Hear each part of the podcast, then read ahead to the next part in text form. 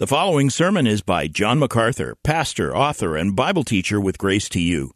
If you've never contacted Grace to You, we want to send you a free booklet by John titled Defeating Discontentment. It gives you seven practical principles that will help you face setbacks and difficult circumstances and experience contentment even when life turns upside down. Request your free booklet titled Defeating Discontentment by writing to defeating at gty.org.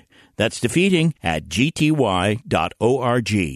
This offer is good in North America and Europe through June 2024. And now, unleashing God's truth one verse at a time, here is Grace to You Bible teacher John MacArthur. As we worship the Lord, of course, we are instructed in Scripture to worship in truth. We have worshiped in spirit as our hearts have been lifted up and we have sung, and now it's time to hear the truth. Our text this morning in our continuing study of the Gospel of Luke is in chapter 7. So open your Bible, if you will, to Luke chapter 7. Let us hear what God has written for us. Through the inspired writer, Luke, we are returning to a passage this morning that we looked at last Sunday. But I want us to dig a little more deeply into what is a very, very important and helpful portion of Scripture. Luke 7, verses 18 to 23. This is the first of three passages that deal with Jesus and John the Baptist. They are very important, crucial passages as we shall see in the weeks to come. Let me read you the first of the three, starting at verse 18. And the disciples of John reported to him about all these things. And summoning two of his disciples, John sent them to the Lord, saying, Are you the expected one? Or do we look for someone else? And when the men had come to him, they said, John the Baptist has sent us to you, saying, Are you the expected one? Or do we look for someone else? At that very time, he cured many people of diseases and afflictions and evil spirits. And he granted sight to many who were blind. And he answered and said to them, Go and report to John what you have seen and heard. The blind receive sight, the lame walk, the lepers are cleansed, and the deaf hear. The dead are raised up, the poor have the gospel preached to them. And blessed is he who keeps from stumbling over me. The gospel writer Mark records an incident where Jesus confronted a father with a demon possessed boy. A serious case of demon possession, one of the most serious recorded in the New Testament. This demon had somehow made this boy mute so that he could not speak. Now, the demon had affected this boy in such a way as to have seizures. He foamed at the mouth. Scripture says he ground his teeth. He stiffened himself convulsing and falling over and smashing into whatever was in his way before he hit the ground. And the father, dealing with this pitiful son, came to Jesus and told Jesus that it had been this way with the boy since childhood, which would lead us to believe that perhaps he was a teenager. The horror of this, not only the physical difficulties, but the embarrassment, had created such a pitiful scene that the father, hearing of the power of Jesus, brought the boy. And then he asked Jesus if he could help his son. Jesus responded with this statement, all things are possible to him who believes. And the father's response is famous. Mark 9:24 says the father said this, I do believe. Help my unbelief. What a strange statement. You do believe, help your unbelief? But we all understand that. We understand believing doubt or doubting belief. And that father's testimony is the testimony of most of us. I do believe. Help my unbelief. That is to say, I believe, but my faith is incomplete. My faith is assaulted and fraught with doubts. Astonishingly, that is exactly the situation in the text I read, not with just a passing stranger such as the Father, but with the greatest man who had ever lived up until his time, John the Baptist, the greatest prophet of all. Jesus had so designated him as the greatest man who ever lived, according to Matthew 11, 11.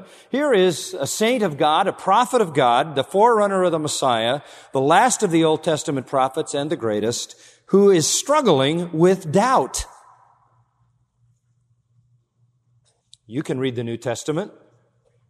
You could have been there during the events of the life of Jesus. In either case, you would have plenty of reason to believe in Jesus as the Messiah, the Savior, the Emmanuel, God with us, the Redeemer. If you had um, any association, let's say, with the family of Jesus, or with the family of John the Baptist, his aged mother and father, Zacharias and Elizabeth, who were also related to Jesus' family, Elizabeth being related to Mary. If you knew those people, you, you would know of the affirming evidences that Jesus was the Messiah. You, if you were hanging around the apostles, would have ample evidence to believe that Jesus is God in human flesh, truly the Christ, the one who is coming, the expected one, as John calls him here. And even reading the New Testament, the, the proof is replete. There is the testimony of angels. The angel who came to Zacharias while he was doing his priestly duty in Jerusalem and told him he was going to have a son, and he was probably in his 80s, and he and his wife were barren, and truly they did have a son who was none other than this great prophet John the Baptist.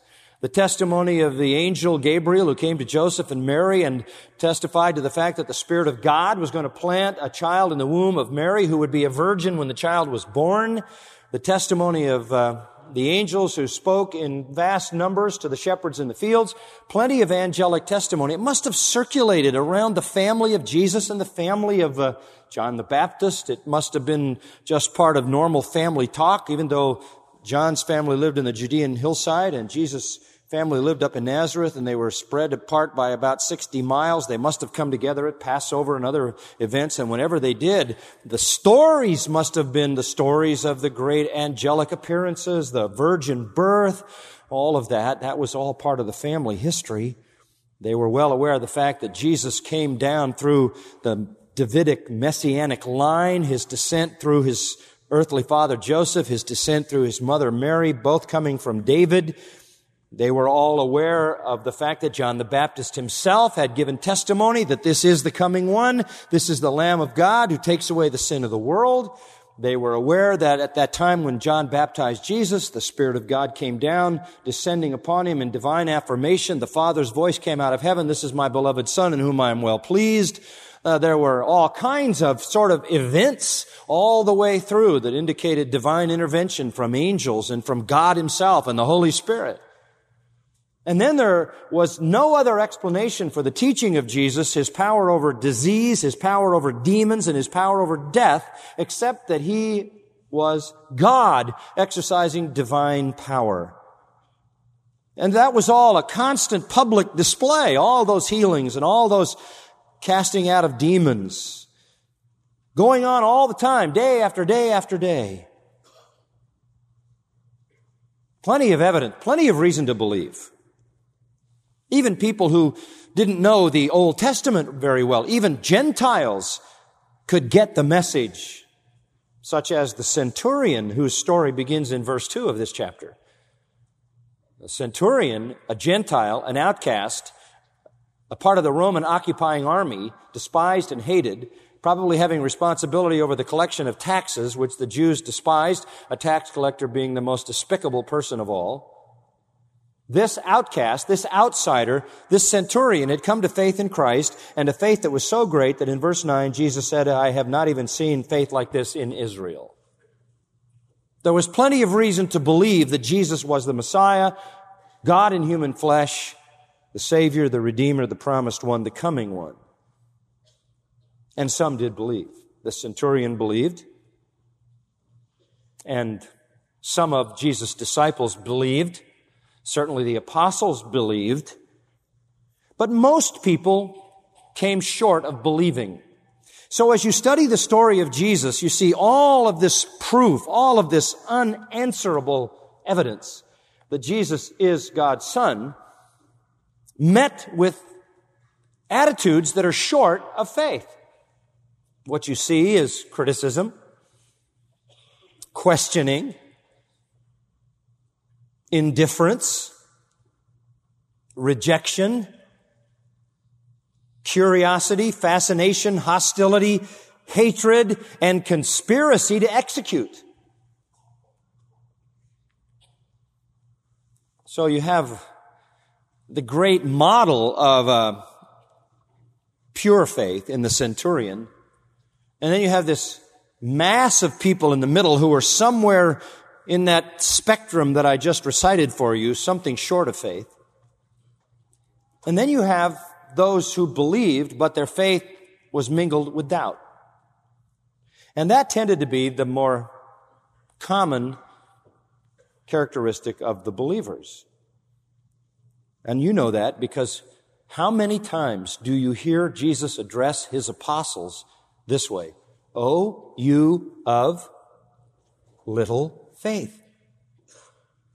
Why do you doubt?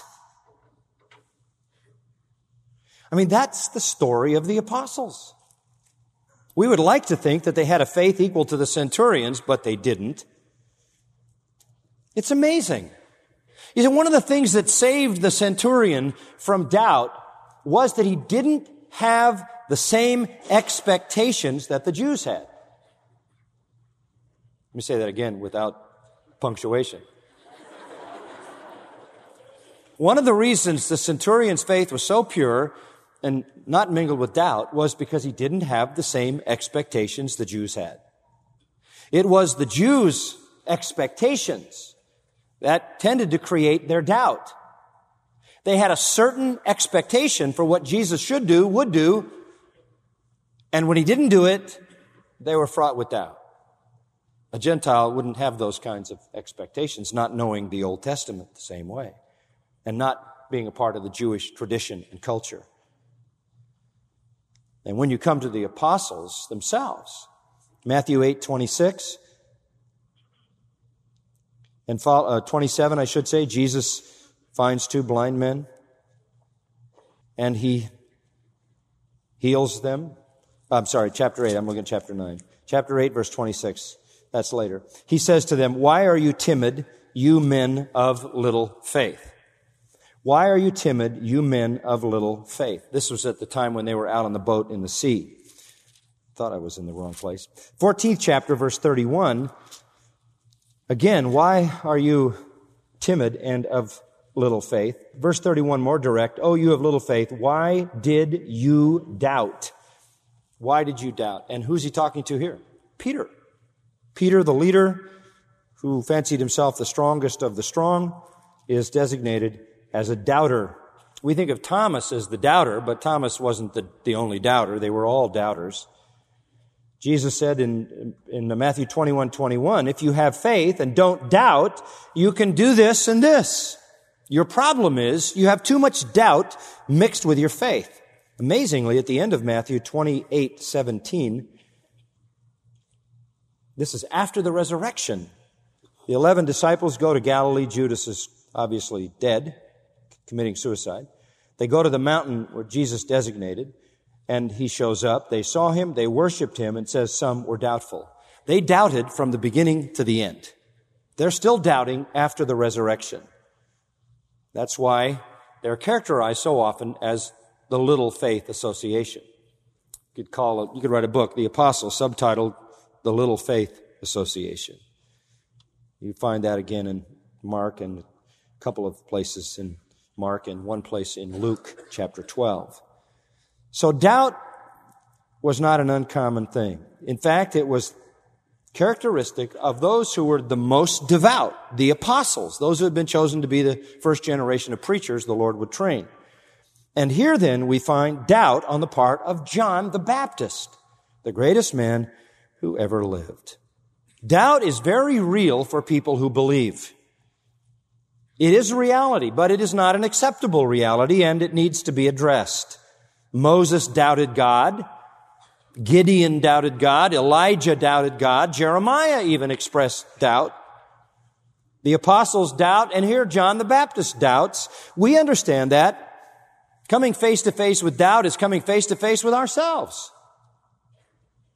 And that's why this is an important passage, because it's going to help us to be able to deal with doubt. Now, what do we mean by doubt? Well, some people say it means confusion or perplexity, but let me just give you a simple definition. Doubt is a struggle to believe. It is a struggle to believe. It is something that prevents me from fully believing. It can be momentary, it can be prolonged, it can be permanent. But I want you to understand how that the, the Gospels deal with doubt. Whenever Matthew, Mark, Luke, John, the Gospels deal with a doubting person, listen to this. It's always a believer. It's always a believer. There is one occasion in John 10 24 where it says the Jews were saying to Jesus, How long will you keep us in suspense? If you are the Christ, tell us plainly. But that wasn't honest doubt. That wasn't a struggling to believe. They were fixed in their hatred and unbelief. That was just their unbelief, trying to put Jesus on the spot. Every true expression of doubt in the four Gospels relates to believers. Doubt is something that is part of being a believer. So we again go back to what the man said, Lord, I believe, help my unbelief. And you can identify with that, and so can I. There have been times in all of our lives when in the midst of our believing, we struggled with doubts. Some of you are going through that even now. Doubt is presented as a believer's problem. So we shouldn't be surprised to find the apostles having little faith and doubting. We shouldn't even be surprised to find a believer, John the Baptist, a godly prophet, struggling with doubt. If the greatest man who ever lived had some doubts, if the 12 apostles who were with Jesus had some doubts, then maybe it's understandable that we have some doubts as well. Now, to give you the picture, we don't want to think less of John than we, th- we should. John believed that Jesus was the Messiah. He asks the question here, are you the Ha Erchomenos? Are you the coming one? That is a messianic title that appears in the 40th Psalm and the 118th Psalm. Are you the coming one? Well, he knew he was. Chapter 3, verse 16 of Luke. John answered and said to the people, as for me, I baptize you with water, but the coming one, there he uses that messianic title, the coming one, who is mightier than I, and I'm not fit to untie the thong of his sandals. He will baptize you with the Holy Spirit and fire. So John was talking about the coming one. He was pointing to the coming one. And of course, the day came when Jesus appeared, and John says he pointed to him and said, Behold the Lamb of God who takes away the sin of the world. And then he baptized Jesus. And then the Father said, This is the one who is my beloved Son. And so there was no mistake. The Holy Spirit came down and just settled on him. John knew he was the coming one. So we affirm that John is a believer. He's a believer. At that time, he was so convinced that Jesus was the coming one, the promised Messiah and Redeemer, that he said, my basic work is done. And in John 3:30 he said to the people, he must increase and I must decrease. Time for me to fade away. I'm done. I was to be the forerunner. I was to announce the Messiah, to point to him, to present him. I've done it. I fade away. In every sense that we can look at John's encounter with Jesus, we have to conclude that John believed Jesus was the coming one. The Father affirmed it, the Spirit affirmed it, Jesus himself affirmed it. And then in verse 18 of Luke 3, John went on with many other exhortations, preaching the gospel to the people. He didn't stop his ministry, he went on preaching preaching Jesus Christ and the gospel, the good news. Messiah is here. The kingdom of God has come. Messiah has arrived. And his message was always this, repent, repent, repent. Because unless you repent, you can't participate in the kingdom of God. You have to repent of your sin. Well, he, he was a, he was a strong preacher. He was a hellfire and damnation preacher. In fact, um, there's not a lot of compassion in his preaching. It was very strong judgment that he preached, and he called for repentance. And he didn't mince any words. Verse 19, Luke 3, and this sets the stage. When Herod the Tetrarch was reproved by him, whoa. When Herod the Tetrarch was reproved by him, do you remember when we went through this passage? I told you Herod the Tetrarch Tetrarch meaning a ruler of a fourth of an area, uh, which came to mean metaphorically a small time king. He was king over Galilee, Perea, those adjoining areas where Jesus was ministering and where John had, ministered. And he was a petty king. He was uh, of the family of Herod the Great. He was one of Herod's sons. And this is the ultimate New Testament soap opera. One of his sons by one of his wives was this man named Herod, who had become the, the ruler of this section called Galilee and Perea. And John the Baptist had occasion to confront him. And when he did, he reproved him on account of Herodias, his brother's wife. He was real specific. Now, you gotta know this. Herodias was a woman married to Herod, Herod's brother. Herod, this is Herod Antipas.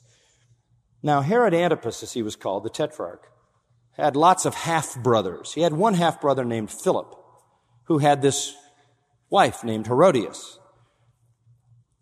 When this wife was married to Philip, Herod Antipas, the one here, seduced her and stole her and married her. And what makes it even more bizarre is that she was the niece of Philip. So he married his niece, and she was also Herod's niece. So they're just passing around incestuous relationships. No matter how you look at this, it was wicked. Multiple marriages, seduction, divorce, incest, and when John had the occasion to meet Herod, he pointed it all out. And that wasn't all. It says in verse 20, uh, he also talked to him about all the wicked things which Herod had done. He just hit him right between the eyes with all the wickedness he had done. At the time we were going through that passage of scripture, Bill Clinton was still president. And I wondered if John the Baptist had an audience with the president, what he might say very different than several evangelicals who did. Well, as a result of that, he did more wicked things, added this also. Here's the most wicked. He locked John up in prison. Locked him in prison. We were going to stand for somebody rebuking him in public. So I slammed him in a dungeon down underneath Fort Machaerus some miles east of the Dead Sea, the northern end of the Dead Sea, out in the wilderness, barren, rugged place. It was a summer palace. The Herodians had a lot of summer palaces, including Masada. This was one.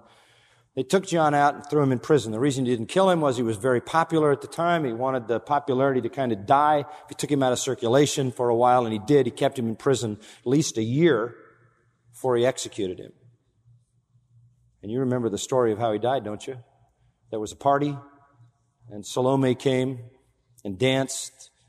And Herod said, What do you want? And prompted by her mother, Get rid of that prophet. I want his head on a platter. And that's what happened. Out they came in the middle of the party with his head on a platter. So, John's faithfulness cost him his freedom, and it cost him ultimately his head. The story of his death is found in Matthew 14, beginning of the chapter, Mark 6, toward the end of the chapter. So when we pick up our story, let's go back to chapter 7. When we pick up our story, John is in prison. He's been in prison for many, many months.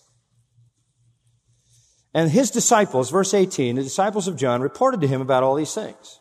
He has no firsthand information. He can't hear Jesus. He can't see Jesus. And he has some privileges. Some people can, under some circumstances, visit him. And occasionally that must have happened because there are going to be at least two occasions here, once when they first go and then when they report back. So he had some opportunity for contact with his disciples. And here the disciples of John report to him the things that have occurred around Jesus. What do they mean? Well, first of all, they may well have been there when Jesus raised the son of the widow of Nain. That's in the prior passage. Remember, Jesus broke up the funeral, raised the son from the dead. Prior to that, Jesus had healed the centurion's very sick servant. Uh, so it may have been that they were there because the disciples of John, watch this now, the disciples of John are following Jesus. They're following Jesus because they're still sort of caught they know John said, you know, he must increase, I must decrease. They know John said he is the Lamb of God who takes away the sin of the world. You need to follow him. But they're loyal to John. And some of these disciples of John the Baptist are so loyal that we still find some of them who don't even understand the gospel in all of its fullness in the 19th chapter of Acts many years later. You remember that? They run into some disciples of John who haven't even heard of the Holy Spirit, don't even know what's going on. So John had some very loyal followers. Remember, tens of thousands of people had experienced his preaching and even his baptism. And so he had people who were followers of his. And some of them were loyal enough to follow Jesus around to try to figure out if he really was the Messiah. And occasionally go back and report to John. Matthew 11, 2 and 3 says, Now, when John was in prison, he heard of the works of Christ. So he heard from these disciples. That's a parallel to this text. The way he heard, these disciples went back and reported to him. They're talking about specific things like the two incidents prior. They're also talking about the general things that Jesus was doing, all of his miracles and mighty words and mighty works. And so they go back and, and they give a report to John. Now, we know they're following Jesus. Go back to chapter 5, verse 33. In chapter 5, Matthew is converted. And Matthew is a tax collector. And so Matthew's so excited about his conversion that he wants to have a party and invite all his friends and give them the gospel. He wants Jesus and the apostles to come and be the guests at the party. Well, the only people who associate with a tax collector are the scum, the riffraff, the trash. And so he's got this, this party of all of the outcasts of society. Then he holds the party. Interestingly enough, the Pharisees show up outside because they always followed Jesus looking for a way that they could indict him and then execute him. But also, verse 33 of Luke 5 says, the disciples of John are there. Now, Luke doesn't specifically say they're there, but Mark 9.14, I'm sorry, Matthew 9.14, Mark 2.18 says they were there. And so, the disciples are having this big party. They're celebrating the conversion of Matthew and they're excited about their own conversion. And the question then is posed, the disciples of John often fast and offer prayers. The disciples of the Pharisees also do the same, but you have a party. How is it that you've broken with this, this traditional approach to religion, this, this uh, fasting and praying, which implies that, you know, God needs to intervene and the Messiah needs to come and we have to fast and pray. The disciples are having a party because he's already arrived. But what's interesting here is that the disciples of John are doing the same things the Pharisees are doing. That's what he says. It doesn't mean that they had that same animosity, that same hatred, that same bitterness the Pharisees had, but it does mean they had never moved out of that paradigm of religion. They were still functioning in the old traditional Jewish way. They were still going through the ceremonies and the fasts that the Pharisees had prescribed. They were just doing their religious duty, so they were still in the, in the truest sense, followers of John the Baptist, stuck in the old patterns who had not yet come to the full understanding of the Messiah. So they weren't likely to be much help to John, since they hadn't seemingly come to real faith in Christ themselves. They then are following Jesus around. They're honest. I think they're trying to come to a true understanding. The Pharisees were dishonest. They're trying to indict him in order that they might kill him, which eventually they did. So some of these disciples, back to chapter 7, show up at the prison. And they report to John what Jesus is doing. They give him this update. Now remember, John has been in prison for months and months. He hasn't seen anything or heard anything. And he's beginning to doubt. Does he believe Jesus is the coming one? Sure. Does he have ample evidence? Of course. I told you what he, what he personally would have had the whole family history of everything from the angelic annunciation to his parents, Zacharias and Elizabeth, the whole connection with Joseph and Mary, the testimony of Anna and Simeon, which must have come down through the family stories every year, and all of the things that Jesus, uh, uh, that had affirmed Jesus at the baptism and all the rest. Sure, he believed. He believed. No question. But doubt was growing on the edges of his faith just wasn't going the way he thought it should go. So some of his loyal disciples who were up in Capernaum, 60 miles at least or more, maybe even 80 miles from where John was in prison, took the whole trek all the way down there, walked all the way down through the Jordan Valley, all the way over the tip of the Dead Sea, down to the east to wherever this place was. And they told John what they had seen and heard. And so John, verse 19, summons two of them. Two because they could help each other, they could support each other, they could fellowship with each other, and Deuteronomy 19:15 says all testimony should be confirmed in the mouth of two or three witnesses. So he sends two. Jesus sent the disciples even two by two. He sent the 70 two by two. This was a common thing. And so he summons two of his disciples, and John sends them to the Lord saying, Here's the question Are you the expected one, or do we look for someone else? Just a little note Luke is now starting to identify Jesus as Lord. There's no question in his mind. Back in verse 13, he called him Lord. Here again, he calls him Lord, and that is a settled issue now. Jesus is Lord, and that's what Luke calls him. So John sends them back 80 miles to where Jesus is ministering in Galilee and says, You ask, are you the expected one or do we look for someone else? Are you the ha erchomenos? Are you the coming one? Are you the expected one? That's a technical term for Messiah. And that's used in the New Testament many places. Matthew 3, 11, Mark 1, 7, Mark 11, 9, Luke 3, 16, 13, 35, 19, 38, John 1, 27. Uh, that's a common New Testament expression based, as I said, on Psalm 40 and Psalm 118. It's like saying, are you the Messiah? Are you the one promised in the Old Testament? And at that point, we we are now coming face to face with John's doubts. What created those doubts? What caused him to doubt what he believed? Why is he saying, Lord, I believe, help my unbelief? Why would he ever say, or do we look for someone else? Why would he ever say that? I mean, with the Father speaking out of heaven, this is my beloved Son, with the Spirit descending, with Jesus affirming, why would he even ask that? Well, doubt had crept in. And that hadn't destroyed his faith. I think it's a tremendously interesting point. You need to understand this. That his faith is proven by the way he reacts to his doubt. If he had no trust in Jesus, he wouldn't go to Jesus to ask Jesus to dispel his doubt. That to me is so interesting. He is asking Jesus, whom he believes in and doubts at the same time, to resolve his doubt. And he knows that Jesus is the only one who can resolve that doubt. So he's really struggling against a weakness in the flesh. He's struggling against a temptation. And he did what you, what you always need to do with doubt. You go directly to the Lord, not to somebody else or to nobody. The worst thing you can do with your doubt is keep it to yourself. He's saying, I've got some doubts and I need to get an answer. And the way to get the answer is to go directly to the Lord. And in that sense, he proves his faith. If he had no faith in Jesus, he would never ask Jesus to be the one to resolve his doubts. It's still that way. If you want to get your doubt resolved, go to the Word of God, not to any other place.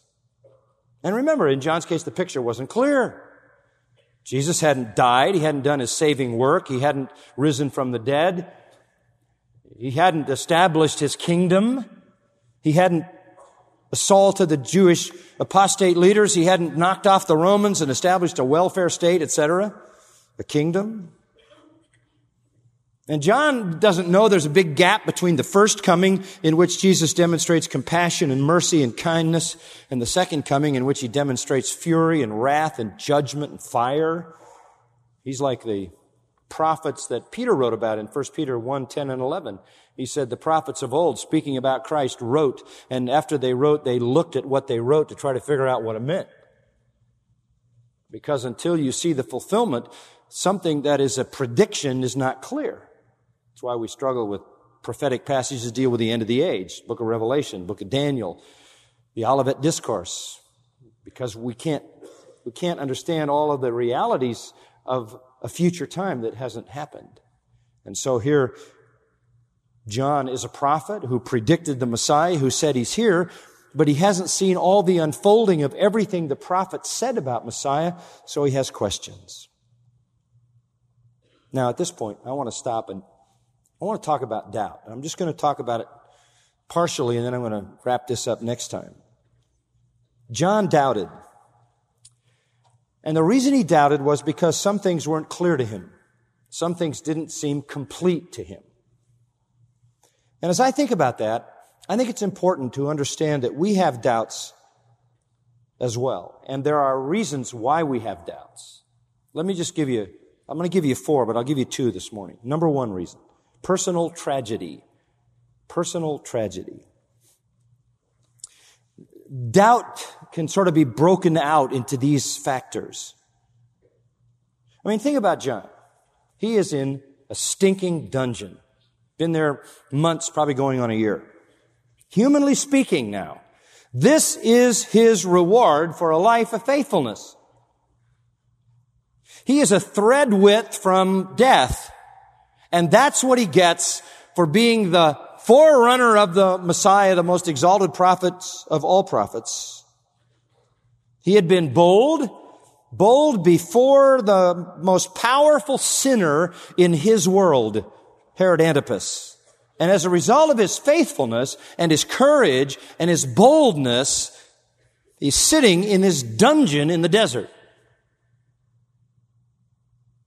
His personal tragedy didn't seem consistent with his faithfulness. Where was the blessing that's supposed to come to faithfulness? And his personal tragedy didn't seem consistent with the Messiah's power. Couldn't the Messiah do something about it? In fact, Jesus had never even been to visit him. And it didn't seem consistent with the purpose of God. Messiah is going to come, and this is going to happen to the bad people, not the prophet. The bad people are going to receive the fire, not saints. I mean, it was bad enough that John was a, he was a man of the desert. He was clothed in camel's hair and ate locusts and wild honey and lived outside. He had a, a life that was completely open. I mean, he breathed the clean air, felt the wind in his face. The vault of heaven was the roof over his head. Maybe never lived in a house. Now he's confined in four narrow walls. I mean, just that part of it. But to, to, to determine this horrible physical situation is somehow the result of my faithfulness just didn't seem to make sense. Couldn't connect the dots.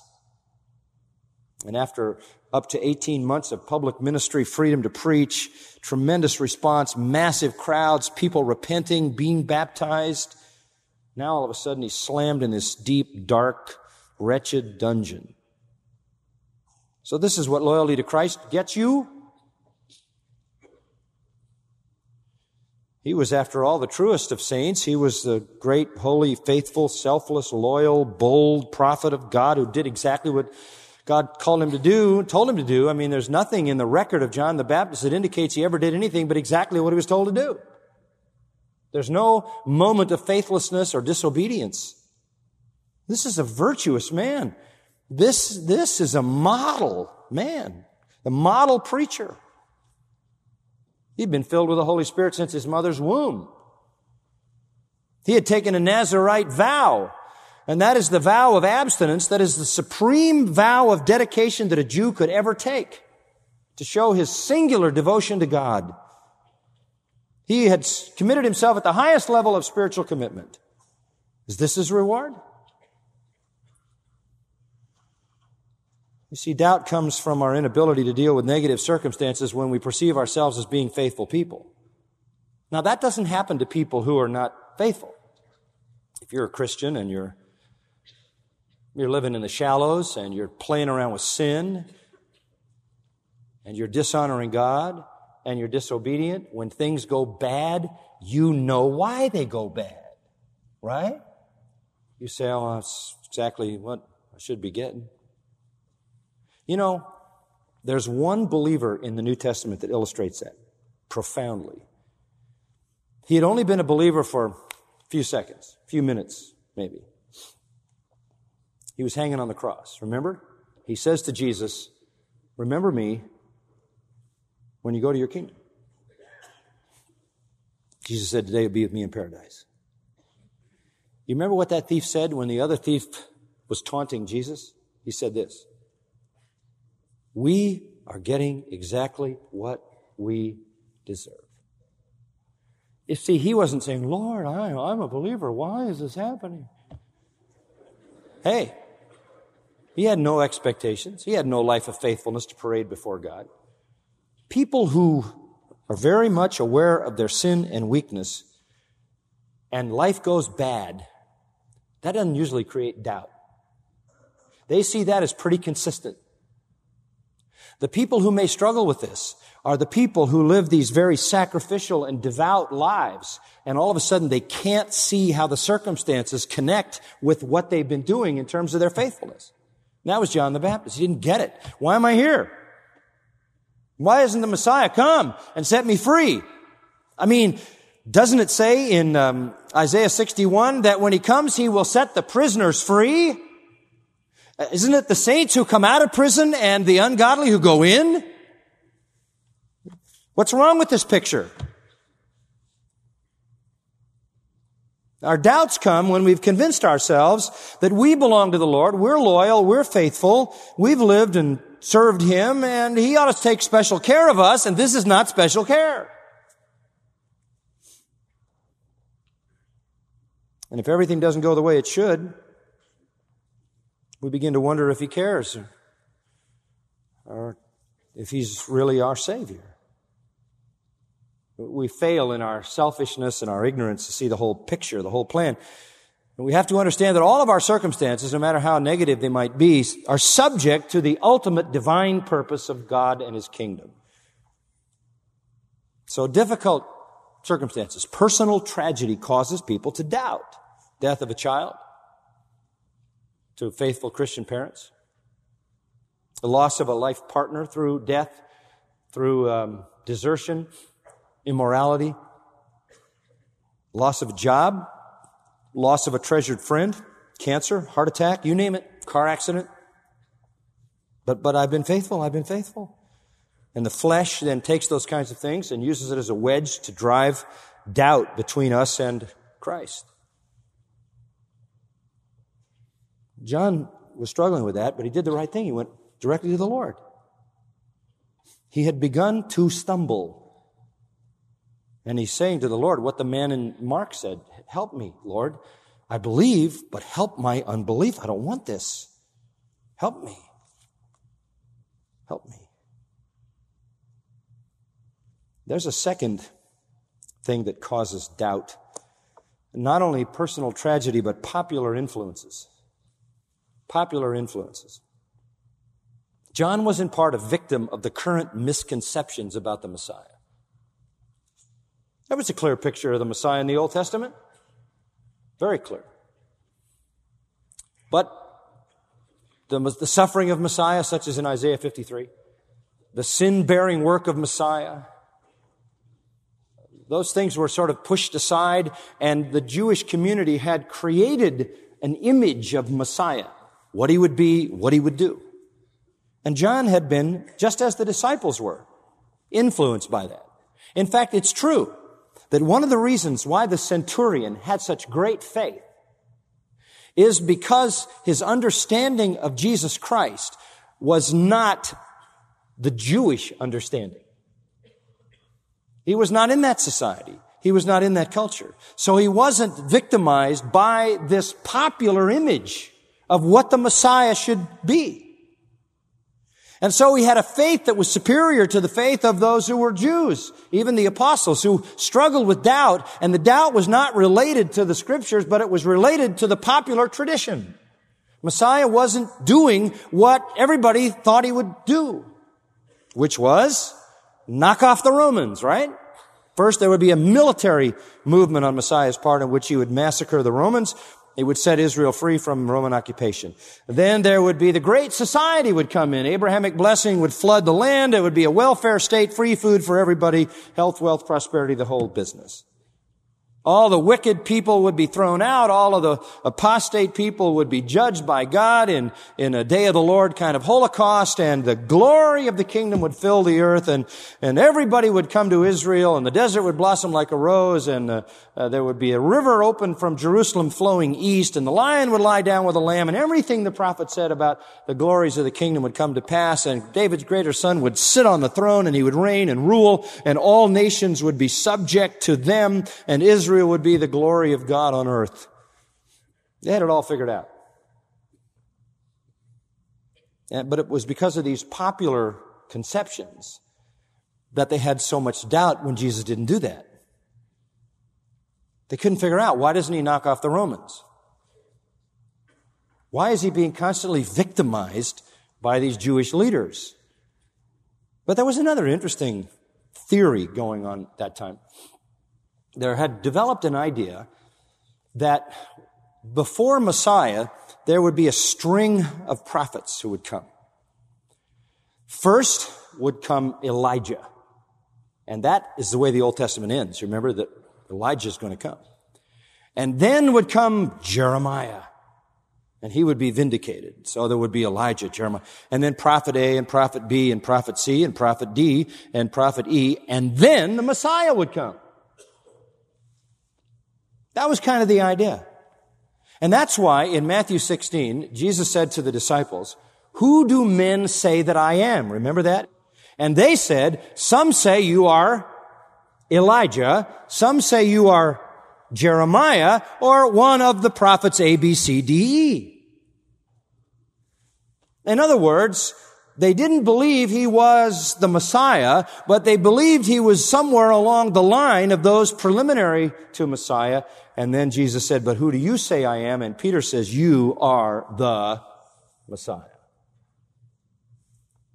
Now that is reflective of that popular concept. So John is saying, look at his question. Are you the expected one or do we look for someone else? Obviously you're from God. Obviously you have the power of God. Obviously you teach the Word of God. But are you just one in the line prior to the Messiah? Now, where did that come from? That didn't come from the Old Testament. That was a traditional, popular idea that had developed. Where are you in this line, the sequence here? And what about knocking off the Romans? And what about the health, wealth, and happiness instantly for everybody, solve all problems, right the world, establish the throne and rule? What about that? I mean, even in Acts 1, just before Jesus ascended into heaven after his resurrection, the disciples were saying, Are you at this time going to bring the kingdom? They still couldn't figure out why there wasn't a kingdom. Even after the resurrection, I read earlier, when Jesus appeared to them in Galilee, some of them doubted. And the reason they doubted is because they had this popular idea of what Jesus would do. And it was even more confusing to them when Jesus said, I'm going to die and go away. And they just were absolutely blown apart. What do you mean you're going to go away? Where are you going to go? John 14. I'm going to my father's house and prepare a place for you. Well, we don't know where you're going to be. How are we going to ever find you? How are we going to find you? Oh, you'll find me. I am the way, the truth, and the life. You'll find me. Thomas doubted. Philip doubted. They doubted. They all doubted.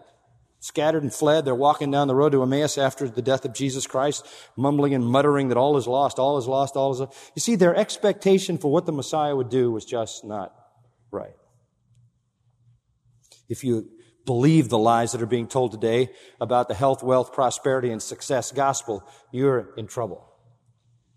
People who preach that literally sentence the hearers to a life of doubt, crippling doubt that dishonors God. There is no promise that you're going to be healthy. There is no promise that you're going to get well, that you're going to be healed. There's no promise that you're going to be rich. There's no promise that your career is going to be successful. There is no such promise in the gospel until you get translated into the next life. Then all your diseases will be over. And when you tell people that over and over and over and over, you are programming them to reject the God of the Bible and the gospel of the Bible and to live in a life of confusion, perplexity, and doubt. It is a terrible thing to do to people.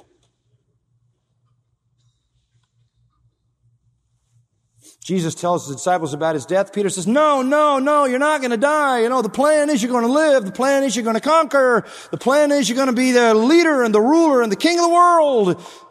And Jesus said, get you behind me, Satan. That's Satan's plan, not mine. Satan tempted Jesus in his temptation, Matthew 4, Luke 4, to do what the people wanted. Do a spectacular swan dive off the temple tower and be the big great one. Let him make you king. Make, create food, turn the stones to bread and show them you can bring a permanent welfare state. I'll give you all the kingdoms of the world. Why? That's what they wanted. They wanted a great one, someone who could fly, literally. Theudas, a false messiah, tried it. Short career. Great flight, bad landing. But Satan was tempting Jesus to do what the people expected Messiah to do. And he wouldn't do it. If you make all those ridiculous promises, you're going to program people for doubt.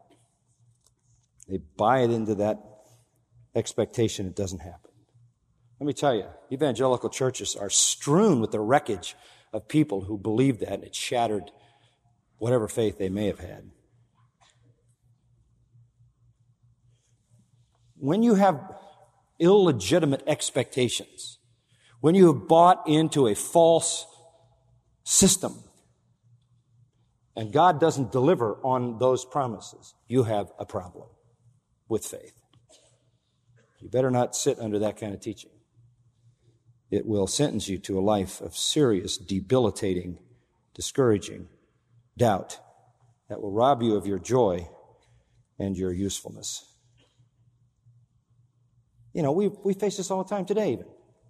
Well, if there's really a Christ and He cares, why is the world so messed up? Well, if, uh, if the Lord really loves people, why, why do children die and people starve and disease happen and war and death and why do planes crash into buildings and why doesn't Jesus stop all of this? And why doesn't He stop the people who are teaching error if He doesn't like it? Why doesn't He stop all the false religions, shut them down? Well, Scripture doesn't tell us he's going to do that. That might be your idea of what he ought to do, but that's not what Scripture says. It says evil men are going to get worse and worse. Lies and deceptions are going to fill the earth. People are going to say, here's Christ, there's Christ. False religion is going to be rampant all over the world until the end of time. God has a purpose. Prophet Habakkuk, you know, saw Israel in, in such terrible spiritual disarray, and he said, how long, oh Lord? How long? You got to bring revival. You got to bring revival. Lord, how long are you going to wait? How long are you going to wait? I've been praying this prayer for so long. And the Lord answered his prayer by saying, I'm not going to bring revival. I'm going to bring destruction. And I'm going to send the Chaldeans, who are a bitter and hasty nation, a wicked, evil, pagan nation, to destroy Israel. They had a bigger problem. Not only why doesn't God, you know, bless his people? That's one big problem. The second problem, which is even worse, is how can God use a wretched pagan Gentile nation to punish his people? And he's, he's struggling, Habakkuk, until he backs up and gets on a firm foundation, not on circumstances, but on the character of his God. And finally, in the last chapter of his prophecy, he said, if everything in the world goes haywire, if everything you can count on is in reverse, if all the things that are normal collapse, I'll still trust my God. But doubts arise because people have wrong expectations. They have a, a view of the plan that isn't God's plan at all. And John had been victimized by popular viewpoint. There are two other things that make people doubt. If you want to know what they are, come next week. Okay? And then we're going to find out how the doubt got resolved. Let's pray. We can honestly pray, Lord, we believe. Help our unbelief. Help us where our faith is frayed on the edges. Help us where we struggle to believe because of personal tragedy or because of popular misconceptions. Help us, Lord, to trust you. Help us to be honest enough to go to you, and that means not sending some servants to where you are on earth, but going to your word and finding a clearer understanding of your nature and your plan. Deliver us from doubt. It so debilitates us. It so steals our joy and our happiness, and it robs us of the passion of service to you, and it cripples our worship. Deliver us from doubt. May we not be double minded, unstable, wavering, tossed like the sea, as James says, doubting people are, who then receive no good thing from you. And we pray that we might learn from this marvelous account of the greatest of men who struggled with the most human of problems. And help us, Lord, to see doubt as a temptation, as an illegitimate invasion into our lives, and to deal with it by going directly to you and asking you to give us the truth that dispels the doubt. We pray in Christ's name. Amen.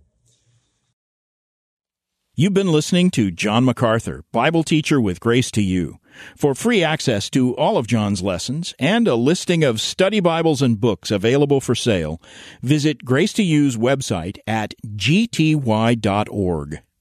John MacArthur and Grace to You reserve all copyright protection under applicable law. Our copyright policy is available at gty.org and it includes instructions for and limitations on duplicating this digital file.